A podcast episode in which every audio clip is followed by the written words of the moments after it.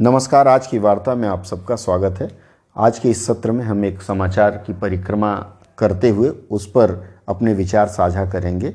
भारतीय Reserve Bank ने 20 नवंबर 2020 को उसकी आंतरिक समिति ने, जिसमें पाँच सदस्य थे, एक निर्णय दिया कि अब बड़े कारपोरेट घरानों को भी बैंक खोलने के लिए लाइसेंस दिया जा सकता है। आज की चर्चा हमारी भारतीय बैंकिंग प्रणाली पर है।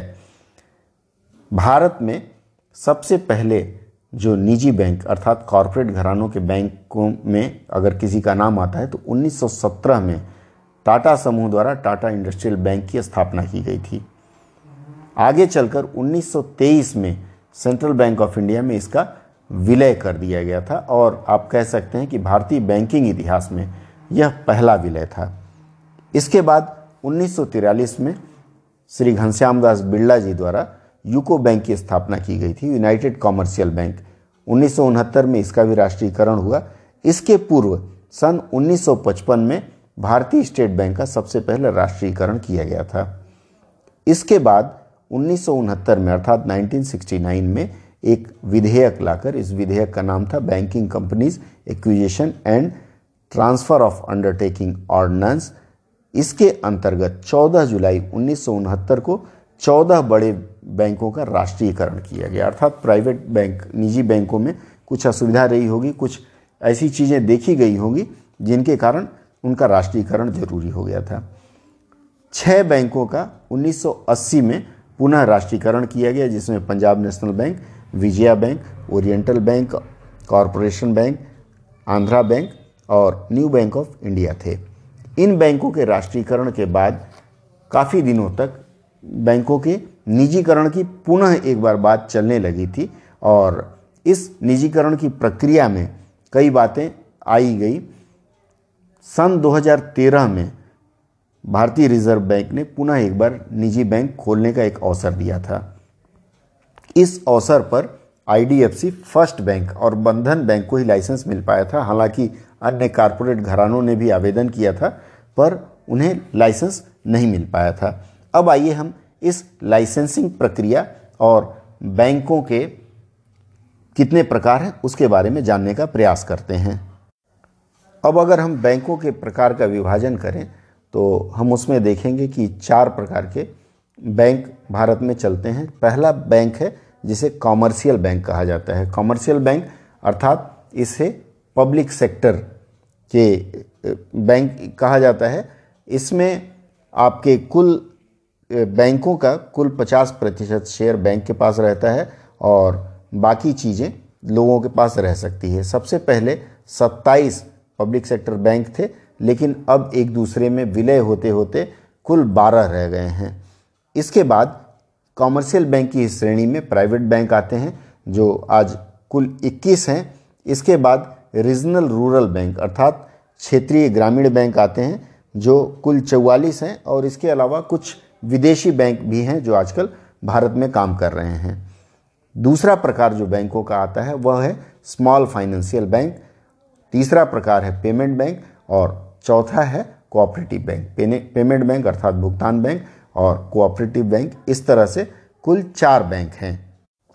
अब जैसा कि आप सभी लोग जानते हैं कि जो कॉमर्शियल बैंक हैं, वो या तो सरकार के पास हैं या किसी निजी संस्थान के हाथ में है लेकिन इसके बाद स्मॉल फाइनेंस बैंक आते हैं। स्मॉल फाइनेंस बैंक के लिए क्या है कि इसके जो प्रोमोटर होते हैं, वो कोई व्यक्ति हो सकता है या कोई निजी बैंक या कोई समिति हो सकती है।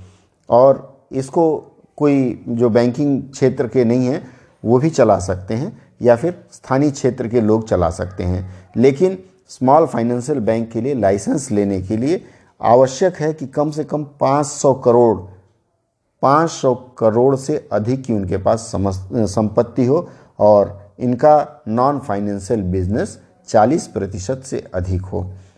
अर्बन कोऑपरेटिव बैंक भी स्मॉल फाइनेंशियल बैंक कहे जाते हैं। इनमें न्यूनतम 100 करोड़ की पूंजी होनी आवश्यक है और ये माना जाता है कि अगले पाँच वर्ष में इनकी पूंजी 200 करोड़ हो जाएगी। अगर इस शर्त पर ये खरे उतरे तो इनको स्मॉल फाइनेंस बैंक के लाइसेंस दिए जाते हैं, अर्थात एसबीएफ दिए जाते हैं। इसके बाद जो अगला बैंक है पेमेंट बैंक अर्थात भुगतान बैंक, ये भुगतान बैंक कोई भी समिति इसकी सेवा दे सकती है, लेकिन इसके लिए शर्त है कि इसका परिचालन डिजिटल माध्यम से होगा और इसमें कई सारी चीज़ें ऐसी हैं जो आम बैंकिंग सुविधा के समान नहीं मिल पाती। इसमें अधिकतम भुगतान एक लाख रुपया तक हो सकता है और इसके लिए भी न्यूनतम सौ करोड़ की पूंजी आवश्यक है और वो भी प्रथम पाँच वर्ष तक। कम से कम सौ करोड़ की पूंजी हो।